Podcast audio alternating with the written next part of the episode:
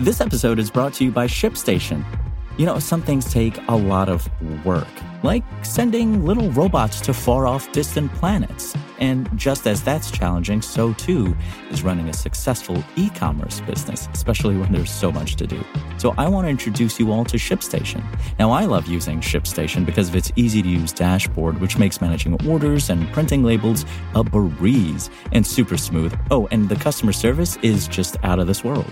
It's exactly what you need to help grow your business. Sign up for your free 60-day trial at shipstation.com slash technews. That's shipstation.com slash technews. Today, how OpenAI and Common Sense Media have teamed up to curate family-friendly GPTs. But before we get into that, we could all use a little help with household chores and robot vacuums can be the answer for those that just don't have time to vacuum themselves or particularly loathe the task. Robot vacuums have gotten much smarter in the past few years with improved suction, self emptying bases, and even mopping capabilities, too. And even though these are some of the most expensive smart home devices you can get, the good thing is that now you have tons to choose from at all different price points. This space is saturated with machines made by iRobot Shark, Anker, and others. So if you need help figuring out where to start looking for the right robot vacuum for you, Engadget has you covered. These are our top favorite robot vacuums you can get today, plus advice on how to pick the best model for your home.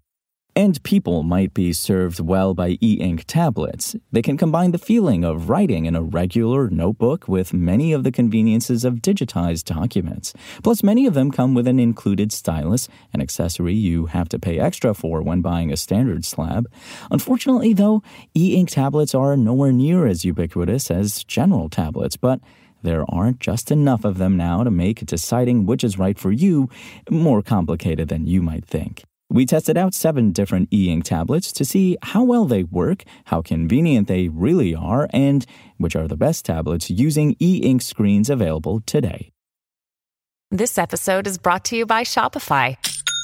Forget the frustration of picking commerce platforms when you switch your business to Shopify, the global commerce platform that supercharges your selling wherever you sell. With Shopify, you'll harness the same intuitive features, trusted apps, and powerful analytics used by the world's leading brands. Sign up today for your $1 per month trial period at shopify.com slash tech, all lowercase. That's shopify.com slash tech.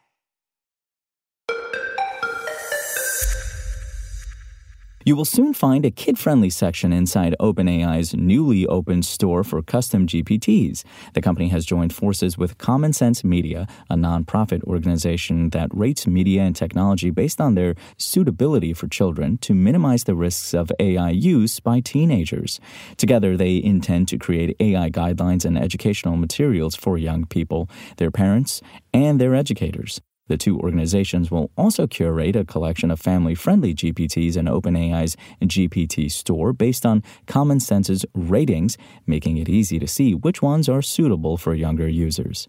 Together, Common Sense and OpenAI will work to make sure that AI has a positive impact on all teens and families, James P. Steyer, founder and CEO of Common Sense Media, said in a statement.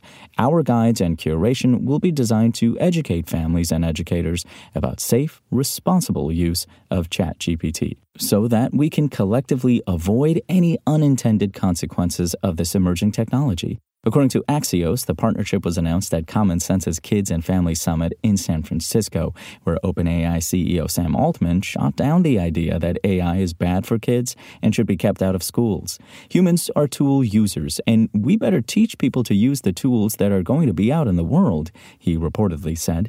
To not teach people to use those would be a mistake. The CEO also said that future high school seniors would be able to operate at a higher level of abstraction and could achieve more than their predecessors with the help of artificial intelligence.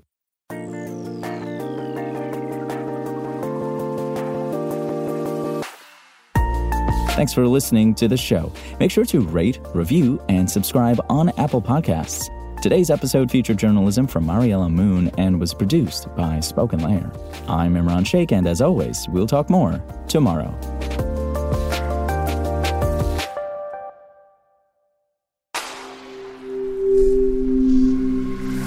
Spoken Layer.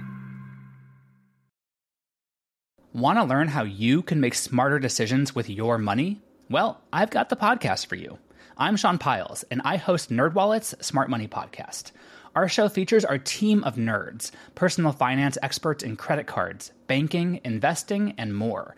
And they'll help you make the most of your money while cutting through the clutter and misinformation in today's world of personal finance.